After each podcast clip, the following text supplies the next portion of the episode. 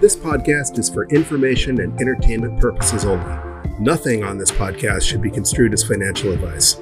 All views expressed on this podcast are solely the opinions of the host and/or any guests that we might have from time to time. Nothing on this podcast should be construed as a specific inducement to make a particular investment or to follow a particular investing strategy.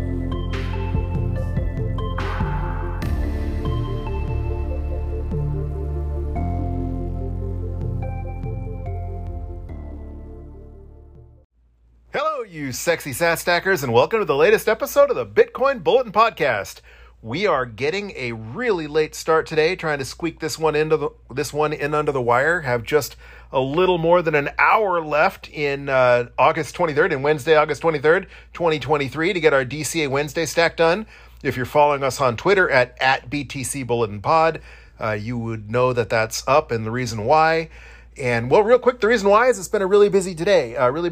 Today is an important birthday day in our family, so we went and did a range day for the birthday celebration. Shot a bunch of handguns this time. Last year for the birthday celebration, we went to a range in New Mexico that rented fully automatic weapons and fired a fully auto AK-47, a fully auto MP5, and a fully auto M4, which is, you know, the carbine compact, shorter version of the M16, and that was really cool.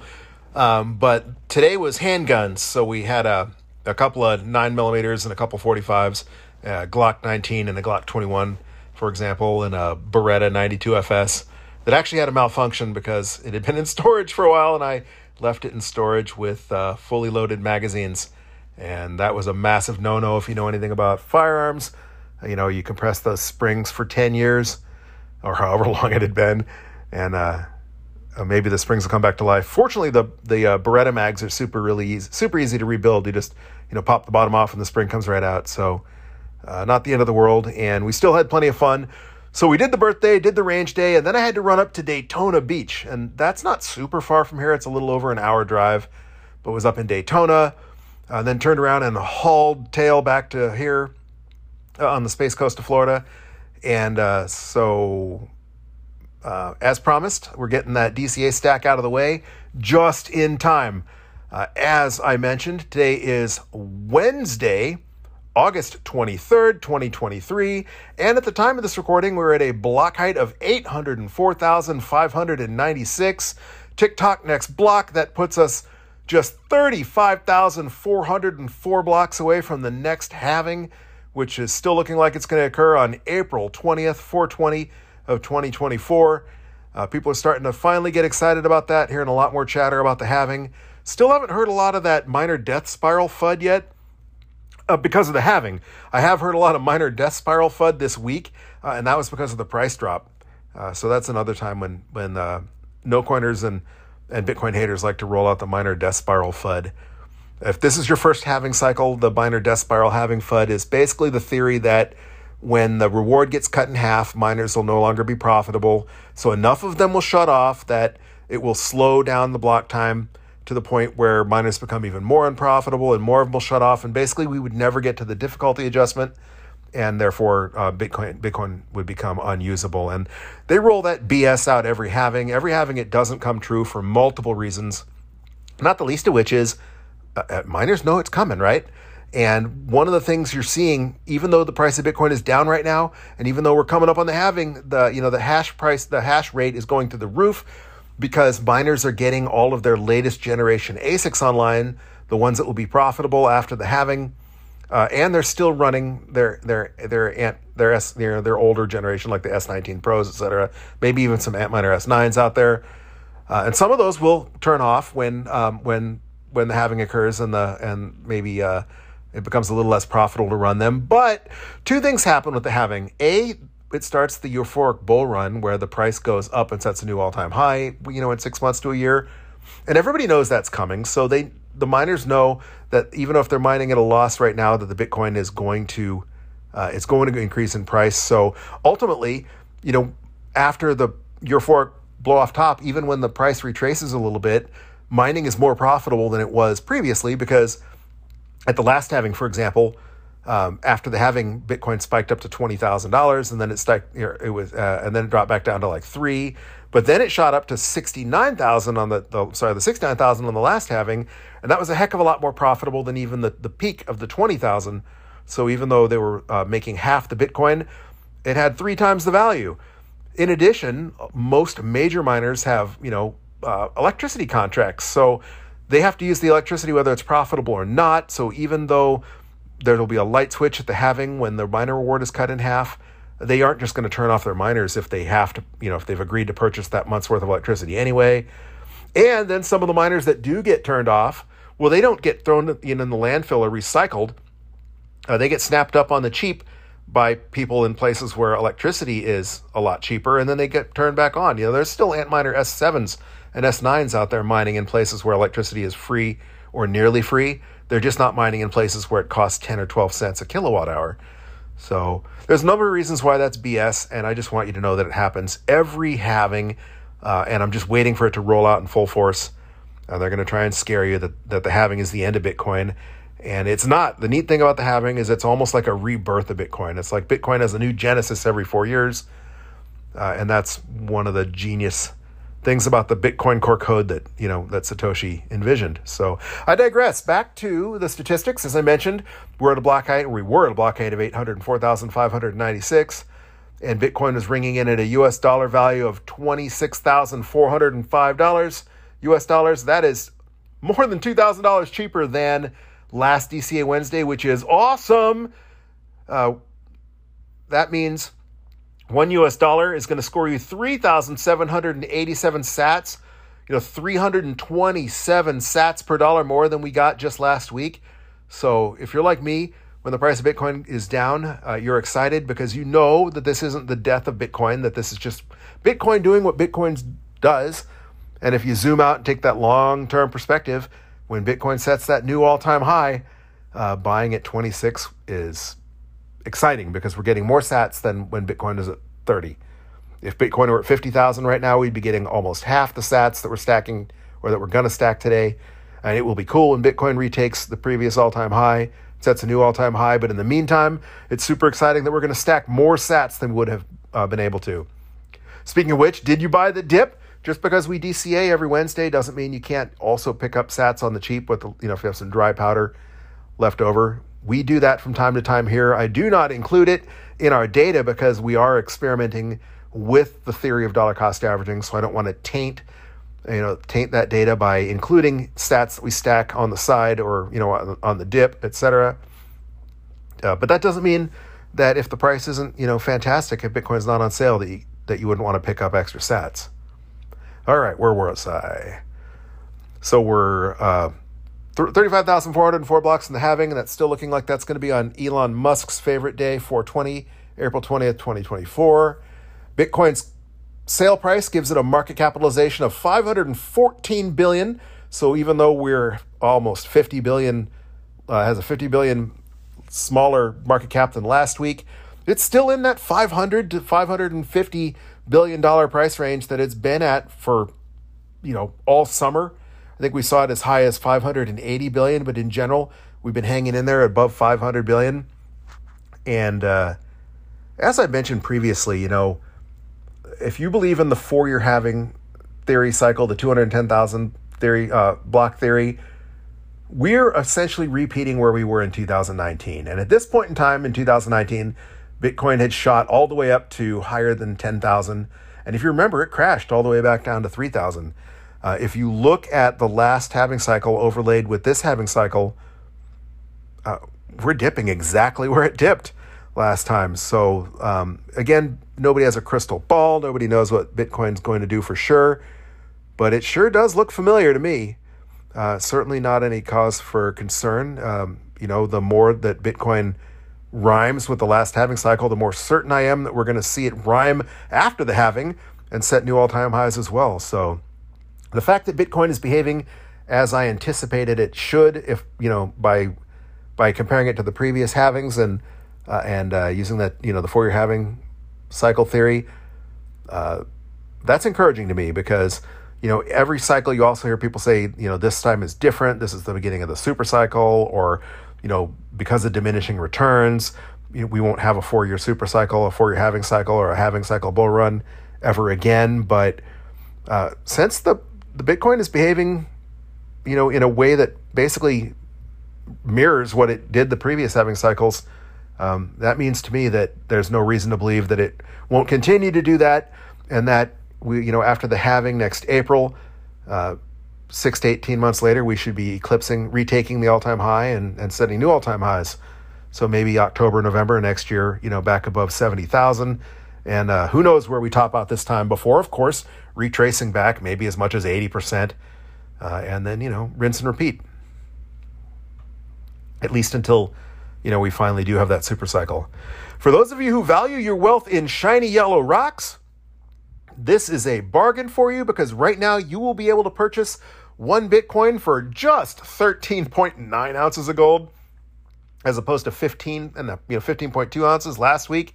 I say you get the price of Bitcoin at the price you deserve, and if you were waiting, Bitcoin's on sale. This might be your last chance to go from gold bug to digital gold bug. But nonetheless, it will currently cost you, not quite a pound of gold to purchase just one Bitcoin, and in a few months, that's going to seem really, really, really cheap. Even if Bitcoin gets a little bit cheaper between now and the halving, all of this will be ancient history after the halving. And when Bitcoin sets a new all-time high, and we're talking 2 or 3 pounds of gold to purchase just one Bitcoin, you will never be able to buy it this cheap again, at least in terms of gold.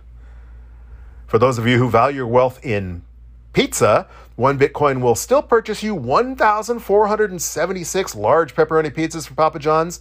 That is more than 4 years worth of pizza. One large pepperoni pizza a day for 4 years, more than 4 years for just one Bitcoin. That is an awful lot of food security.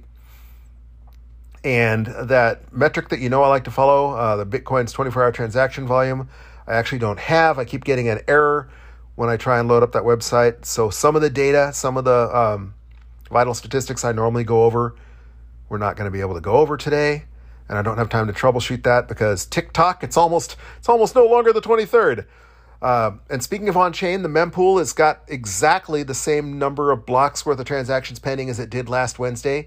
There are 42 blocks worth of on-chain transactions pending in the mempool, exactly the same as the 42 blocks last Wednesday. However, it is looking like it's going to be possibly a little more expensive to guarantee that your transaction is mined in the next block. Currently, Clark Moody's dashboard is recommending a fee of 14 Sats per VByte to guarantee that your on-chain transaction is mined into the next block, up from 12 Sats per VByte last week.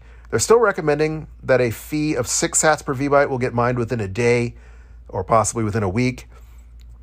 They recommended that as well last week, and I opened a Lightning channel, so I had a on-chain transaction, and I set it for 6 Sats per VByte fee, and it took more than a week, even though they kept saying that 6 Sat per VByte blocks were getting mined repeatedly. So keep in mind that even if they're saying 6 Sats per VByte might clear in a day, it didn't for me. It took over a week. So if you are going to lowball your fee for an on-chain transaction, make sure you're doing so in a manner where you can adjust that fee, where you can bump it if that transaction gets stuck, or wait until it gets kicked out of the mempool, if it's not a critical priority transaction. Mempool.space is telling a slightly different story as usual. They're saying that a high priority transaction will only require an 8 sat per VByte fee. That works out to about 30 cents in US dollars. So they've always been a little bit lower than Clark Moody's estimation. But it's still up from last week where they were recommending 7 sats per VByte. So even mempool.space is saying it's going to be a little more expensive this week to guarantee your on-chain transaction is mined into the next block. So I do not have the 24-hour transaction rate. That data is currently unavailable to me. Since we spoke last, in fact, just the other day, Bitcoin's mining difficulty had a huge difficulty adjustment upwards. That was an increase of 6.2% in the difficulty it takes to find the next block because hash rate was surging, probably because all those miners that had been turned off in Texas and the southeastern United States because of the hot summer temperatures, where the large commercial miners like Riot in Texas have agreements with the grid operators to shut their mining rigs off when there's a high electricity demand, And now that it's a little bit cooler, it's still hot, but it's about 10 degrees cooler than it was a couple weeks ago, closer to average temperatures, certainly not setting any records right now. So it's reasonable to assume a lot of those miners are turning back on. And Texas, I think, has about 20% of the network hash rate. So a significant chunk of network hash rate was turned off because of those power sharing agreements. We're currently 1,804 blocks away from the next mining difficulty adjustment. The Bitcoin mining difficulty is adjusted every 2016 blocks, which is theoretically every 2 weeks, to try and keep blocks coming in an average of 10 minutes between blocks. I'm also having a little bit of a hard time speaking tonight. While I was up in Daytona, I must have eaten something that I'm allergic to, because my tongue is so swollen right now that it feels chapped. It's cracked, really raw. I don't know what it was. Guys, have you ever been to Bucky's? If you don't know what Bucky's is like a gas station, but it's more than a gas station. It is an experience. Bucky's is, it's open 24 hours a day. It's going to be the largest gas station you've ever been to. I think they have 140 gas pumps. They have the largest bathrooms I've ever seen, more bathrooms than in any of the largest international airports I've ever been to, and the cleanest bathrooms, way cleaner than an airport bathroom. And they have like a selection of beef jerky, and this counter's 30 feet long with all kinds of different types of beef jerky, and they're smoking brisket 24 hours a day. It's just kind of really cool. And we had, 4 different types of fresh beef jerky, a brisket and sausage sandwich. And they've got this thing called beaver nuggets, which are like corn puffs with like caramel and sea salt. I think it might have been the beaver nuggets or something, but my tongue is swollen and raw. I'm speed talking. I always talk really fast, but it's after 11 p.m. now, and I'm trying to get this podcast done and uploaded before midnight so that it's still DCA Wednesday by the time you get a chance to listen to this, or at least start listening to this podcast. So I'm tripping all over myself here, and just having a hard time talking with a swollen tongue, little puffy, hard to swallow too. Hopefully I don't need to take a Benadryl or anything like that. I digress though. Blocks are currently zooming in at 9 minutes and 24 seconds, which is a lot faster than 10 minutes. And that's why we're looking at another difficulty increase, another large one, depending on how things go. It's still, we're still almost 2 weeks away from the next mining difficulty adjustment. That's looking like it's going to be on about September 4th. And currently it's estimating that it's going to be another 6.3% increase in difficulty adjustment, in mining difficulty, but it's too early to tell. So, we'll have to wait and see. Real quick, thank you to those of you listening on your favorite Podcasting 2.0 app, such as Fountain or Breeze.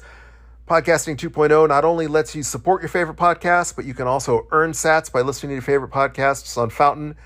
And one of the ways you can support your podcast is by either streaming Sats on a per-minute value-for-value basis, or by tipping with a boost, which is where you send a lightning message to the podcast, and it's you can send a certain number of Sats with that message, because it is a lightning transaction. And we do have one boost to read. Leggy boosted us 5,000 Sats. Once again, thank you, Leggy. And Leggy says, I am walking through the forest while listening to this episode, and I thought, damn, forecast says I should have 3 hours until the thunderstorm. Then I realized it's in the audio, smiley face. If you listen to last week's episode, there was a heck of a thunderstorm crashing and banging here in Florida. And, sometimes the noise canceling does a pretty good job of cutting it out. But going back and listening to that audio, definitely there were some strikes that were really close that literally shook the building. And apparently a significant number of those made it onto the audio. So sorry for the fright, Leggy. Didn't mean to make you think you had to cut your walk short, but it was kind of an interesting day. So thank you for the boost, Leggy, and thank you for all of you who listen to your favorite podcasts on Podcasting 2.0 apps, because that's, instead of listening on any of the traditional old school podcasting platforms, it's neat to start using some of these, some of the newer Podcasting 2.0 apps that help you contribute and help you give back and help you support your favorite podcasts. Speaking of our listeners, our geographic distribution of listeners has still not changed. The top 10 countries for our listenership is currently number one remains the United States. So thank you to my fellow Americans here in the United States. Number 2 remains Argentina. So muchas gracias, amigos, in Argentina. Number 3 remains Germany, so Dankeschön. Dankeschön, mein friends in Deutschland. Number 4 remains Luxembourg. Also Dankeschön or Morien to those of you listening in Luxembourg. Number 5 remains Canada. So thank you to our neighbors up north. Number 6 remains Spain. Muchas gracias, amigos, in Spain. Number 7 remains Venezuela. Again, muchas gracias, amigos. Number 8 remains Colombia. Muchas gracias, amigos, in Colombia. Number 9 is still Sweden, so thank you to those of you listening from Sweden. And number 10 still remains Singapore. So thank you to those of you listening in Singapore, and thank you to those of you listening from wherever you're listening. If you want to see your country get into the top 10, it wouldn't take more than 1 or 2 listeners to bump some of those countries up because, for example, Mexico is still hanging in there at number 11, and they're just a fraction of a % under Singapore, so it would only take 1 or 2 friends from Mexico to start listening to help boost them into the top 10. But again, thank you from wherever you're listening. A real quick breeze through the news. There's a lot that I wanted to talk about, but I'm pretty much out of time. I want to get that stack in. As usual, a lot of the talk is the price. I've already discussed that the price going up and the price going down is not unusual, and a lot of the media, whether they're pro-Bitcoin or Bitcoin haters, have been making a lot out of the dip in price recently. Even CoinDesk, for example, said, Bitcoin bulls are mulling the meaning of new Fed messaging on inflation and interest rates. Bitcoin suffered one of its more dramatic declines ever last Thursday, at least in part thanks to the realization that a strengthening economy means interest rates are likely to stay on the rise. So CoinDesk hinting that the economy in the United States is doing so well, and that's why Bitcoin crashed. Bitcoin Magazine says Bitcoin volatility returns with a 15% drop. After a prolonged period of muted volatility, the Bitcoin price had a violent swing to the downside, clearing more open interest than the FTX collapse. So there's a lot of people suggesting their theories for why the price of Bitcoin took a little bit of a correction. Nobody really knows. One thing that does seem apparent is regardless of what caused it, and I've heard there was, the rumor that Elon Musk and SpaceX sold their Bitcoin, and possibly as soon as that news was broken, that led to the drop. Other people, like I said, are blaming the interest, the economic news in the United States. Still others were blaming the collapse or the bankruptcy of Evergrande in China, and the Chinese economy grinding to a standstill. Still others are blaming Binance and the BNB coin potentially being in trouble for spurring the collapse. I want to point out, as I've said before, look at the chart. I've tweeted it out before where they've got the 3 different halving cycles overlaid with each other. And we had that Bitcoin exactly at this point in the halving cycle go from about 3,000 up to 10,000 and then back down to 3,000. And if you overlay that with where we are right now, we are on that downside of that little peak, just like it was then. Of course, we had the virus and the shutdowns in 2020 that caused the absolute low. And that was truly a black swan kind of thing. So I wouldn't expect that we would see Bitcoin drop below, 20,000 into the teens again. Who knows? Anything's possible. And if it did, that would not be unprecedented. In fact, it would be just repeating the last cycle. But, the last cycle did have a black swan event. And, you never know when you're going to have a black swan. That's the very nature of the black swan. So it could happen. But all I do know is if it does happen, it's an opportunity for me to stack more sats more cheaply. One more piece on Bitcoin's price. Invez wrote, Bitcoin's inevitable return to volatility. Bitcoin has awoken from its long slumber, with volatility rocking the asset at the tail end of last week as Bitcoin fell swiftly from 29,000 to 26,000. Markets had been remarkably steady recently, with volatility close to all-time lows and Bitcoin range-bound around 29,000. That ought to tell you pretty much all you need to know as well right there. Bitcoin is famously volatile, right?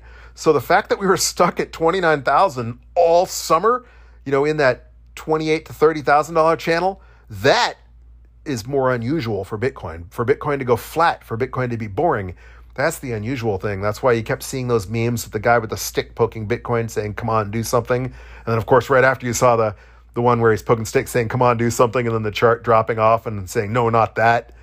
But regardless of what caused the drop in Bitcoin's price, I don't think anything caused the drop in Bitcoin's price. Bitcoin is just being Bitcoin and just doing Bitcoin things.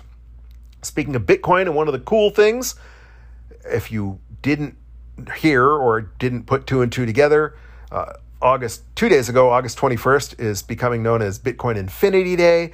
You know, that's because if you turn the 8 for 821 sideways, it looks like the infinity symbol. So 8/21 becomes infinity/21, which becomes, you know, everything divided by 21. So a lot of people, including Michael Saylor, were tweeting out things about Bitcoin Infinity Day. And I thought, that's kind of cool. It's fun to have our fun Bitcoin holidays. We have Bitcoin Pizza Day. We kind of have Proof of Keys Day still. And now apparently we're celebrating Bitcoin Infinity Day. That's kind of neat. Speaking of price, the other thing that I don't know if this is coordinated or just everybody seems to be coming up with this question at the same time, but one thing that I've seen or heard or read one too many times for it to be a coincidence that really caught my attention was the how much Bitcoin do you need to retire? And I've seen this in articles, I've seen this on Twitter, and just yesterday, the Simply Bitcoin podcast did an episode entitled, How Much Bitcoin Do You Need to Retire? And that's kind of... I don't know. I don't even like to look at it that way because that entails that you're looking at Bitcoin as a get rich quick thing. Like you want to stack Bitcoin because it's going to go to the moon and you're just trying to make some money so you can, you know, live on your tropical island and to never work again. And while that would be really cool, and if you're an early adopter, and I think we're all early adopters still, you know, maybe you deserve to, you know, to get rewarded for helping support Bitcoin. You know, we're running our nodes, we're maybe mining at home, we're doing everything we can to orange pill our friends. So yeah, you know, you deserve the fruits of that. When Bitcoin does go to the moon one day, that's certainly not a you got lucky thing. You know, you put in your dues, but the whole I'm stacking Bitcoin to retire thing is it's not the point. You know, we're stacking Bitcoin because we want to be a part of the new economy because we know that fiat is a Ponzi system. The fiat's the real Ponzi scheme. That, you know, fiat is it's theft. It's the money that's purposely created for free by people that benefit from it, that print more, knowing that it's going to devalue your savings, that your labor, your time, so that they can give themselves more free money and be the wealthy elite, the political elite, control governments around the world by throwing money at politicians, by buying politicians and by buying influence with money that they can print for free. That's why you should be stacking Bitcoin, because you know fiat currencies ultimately fail. You should want them to fail because they're inherently unjust, and you want to be in a position where you were ready when that happens, not because you want to retire at 30. That would be cool, but that's not the point. And whenever I see all the podcasts parroting the same thing, it's kind of like, you know, when you're watching the news about something controversial, and it doesn't matter whether you're in Atlanta or New York or London or Berlin or Tokyo, and the news all leads in with the exact same verbiage. They use the exact same line, like the threat to democracy or whatever. You know, it's a coordinated thing. It's like a conspiracy, you know, that something unnatural. This isn't just something that everybody miraculously thought of at the same time. There's something pushing that, and I don't know what it is or who it is, but for some reason that seems to be the common thread. If you didn't notice it, you know, maybe it's just me, but I did. I've seen that a lot, and then when I saw the Simply Bitcoin podcast, and that was the theme for the Simply Bitcoin podcast on, I guess, on Monday, that made me suspicious. Not just slightly offended, but suspicious. So who's pushing that? There's a narrative being driven, and I don't like people trying to drive narratives. I like things to be organic, and that just doesn't seem organic. All right, let's get to it because I've already been talking for about a half an hour, and we're trying to get this wrapped up in the next few minutes so that I can get this published before midnight. Again, today is DCA Wednesday, and what is DCA, you might ask? DCA is short for dollar cost averaging, and dollar cost averaging is an investment strategy where you invest your money in equal portions at regular intervals regardless of price. For example, this is going to be our 109th stack. Plebs, we started stacking all the way back on Wednesday, July 28th, 2021. So far, we've stacked 108 times. So our equal portion is we decided we were going to stack $20 a week, $20 every Wednesday, and our regular interval was weekly every Wednesday. And so far, we've stacked 108 times, converting a total of 2,160 U.S. fiat dollars into Satoshis, including $48.60 worth of fees that we've paid to Cash App.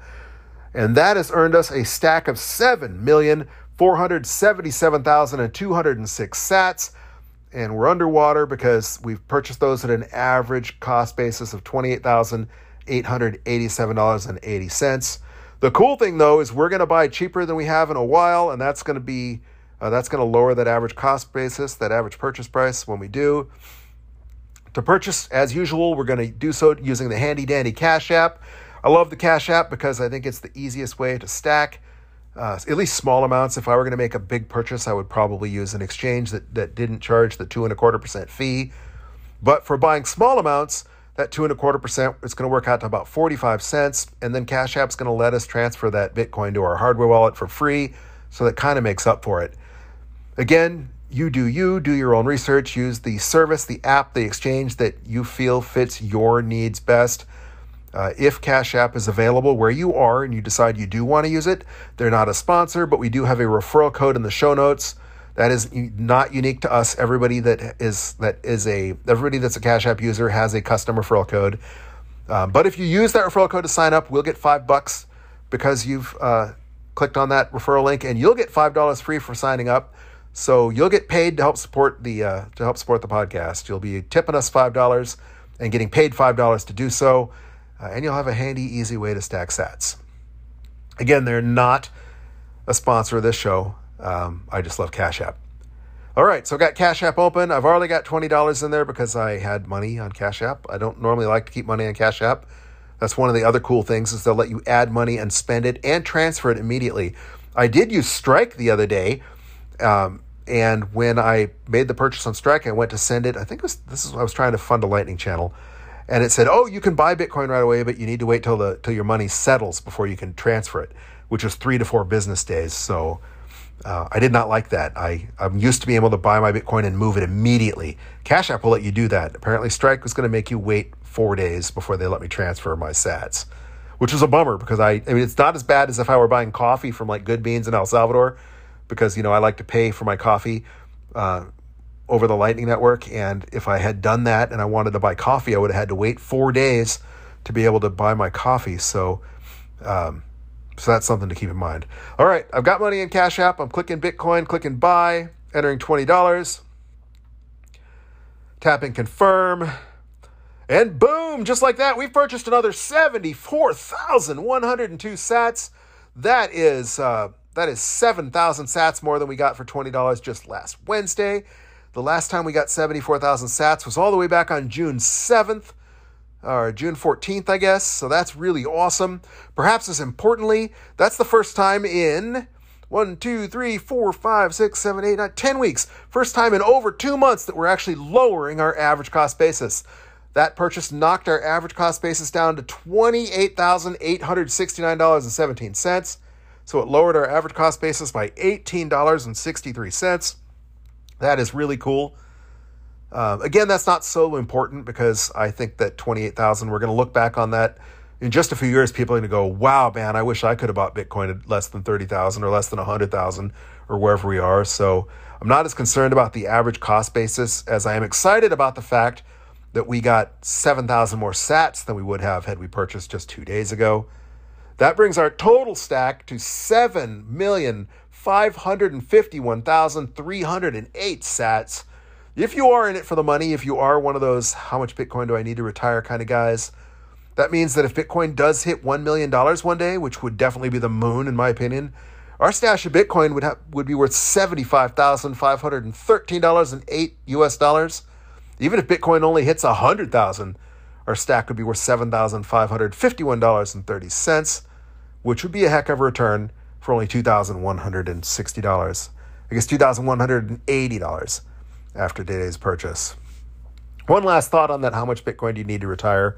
I did hear somebody put this into interesting perspective because it seems everyone was talking about this, that whatever the halving reward currently is when you first get into Bitcoin is the current amount of Bitcoin that you would take to be like well off. So, you know, a couple years ago, 12.5 Bitcoin was the miner reward. And so if you had 12.5 Bitcoin right now, you'd be, you know, you wouldn't be a millionaire, but you'd be doing really well. Right now, the miner reward is 6.25 Bitcoin. And so If you have 6.25 Bitcoin, you're by no means a millionaire, but you're not doing too shabby. So the next difficulty having is going to cut that mining reward in half, and it's going to be mining a miner reward of 3.125 Bitcoin. And so in that epoch, 3.1 Bitcoin is going to be a significant amount of money if you put it in fiat terms.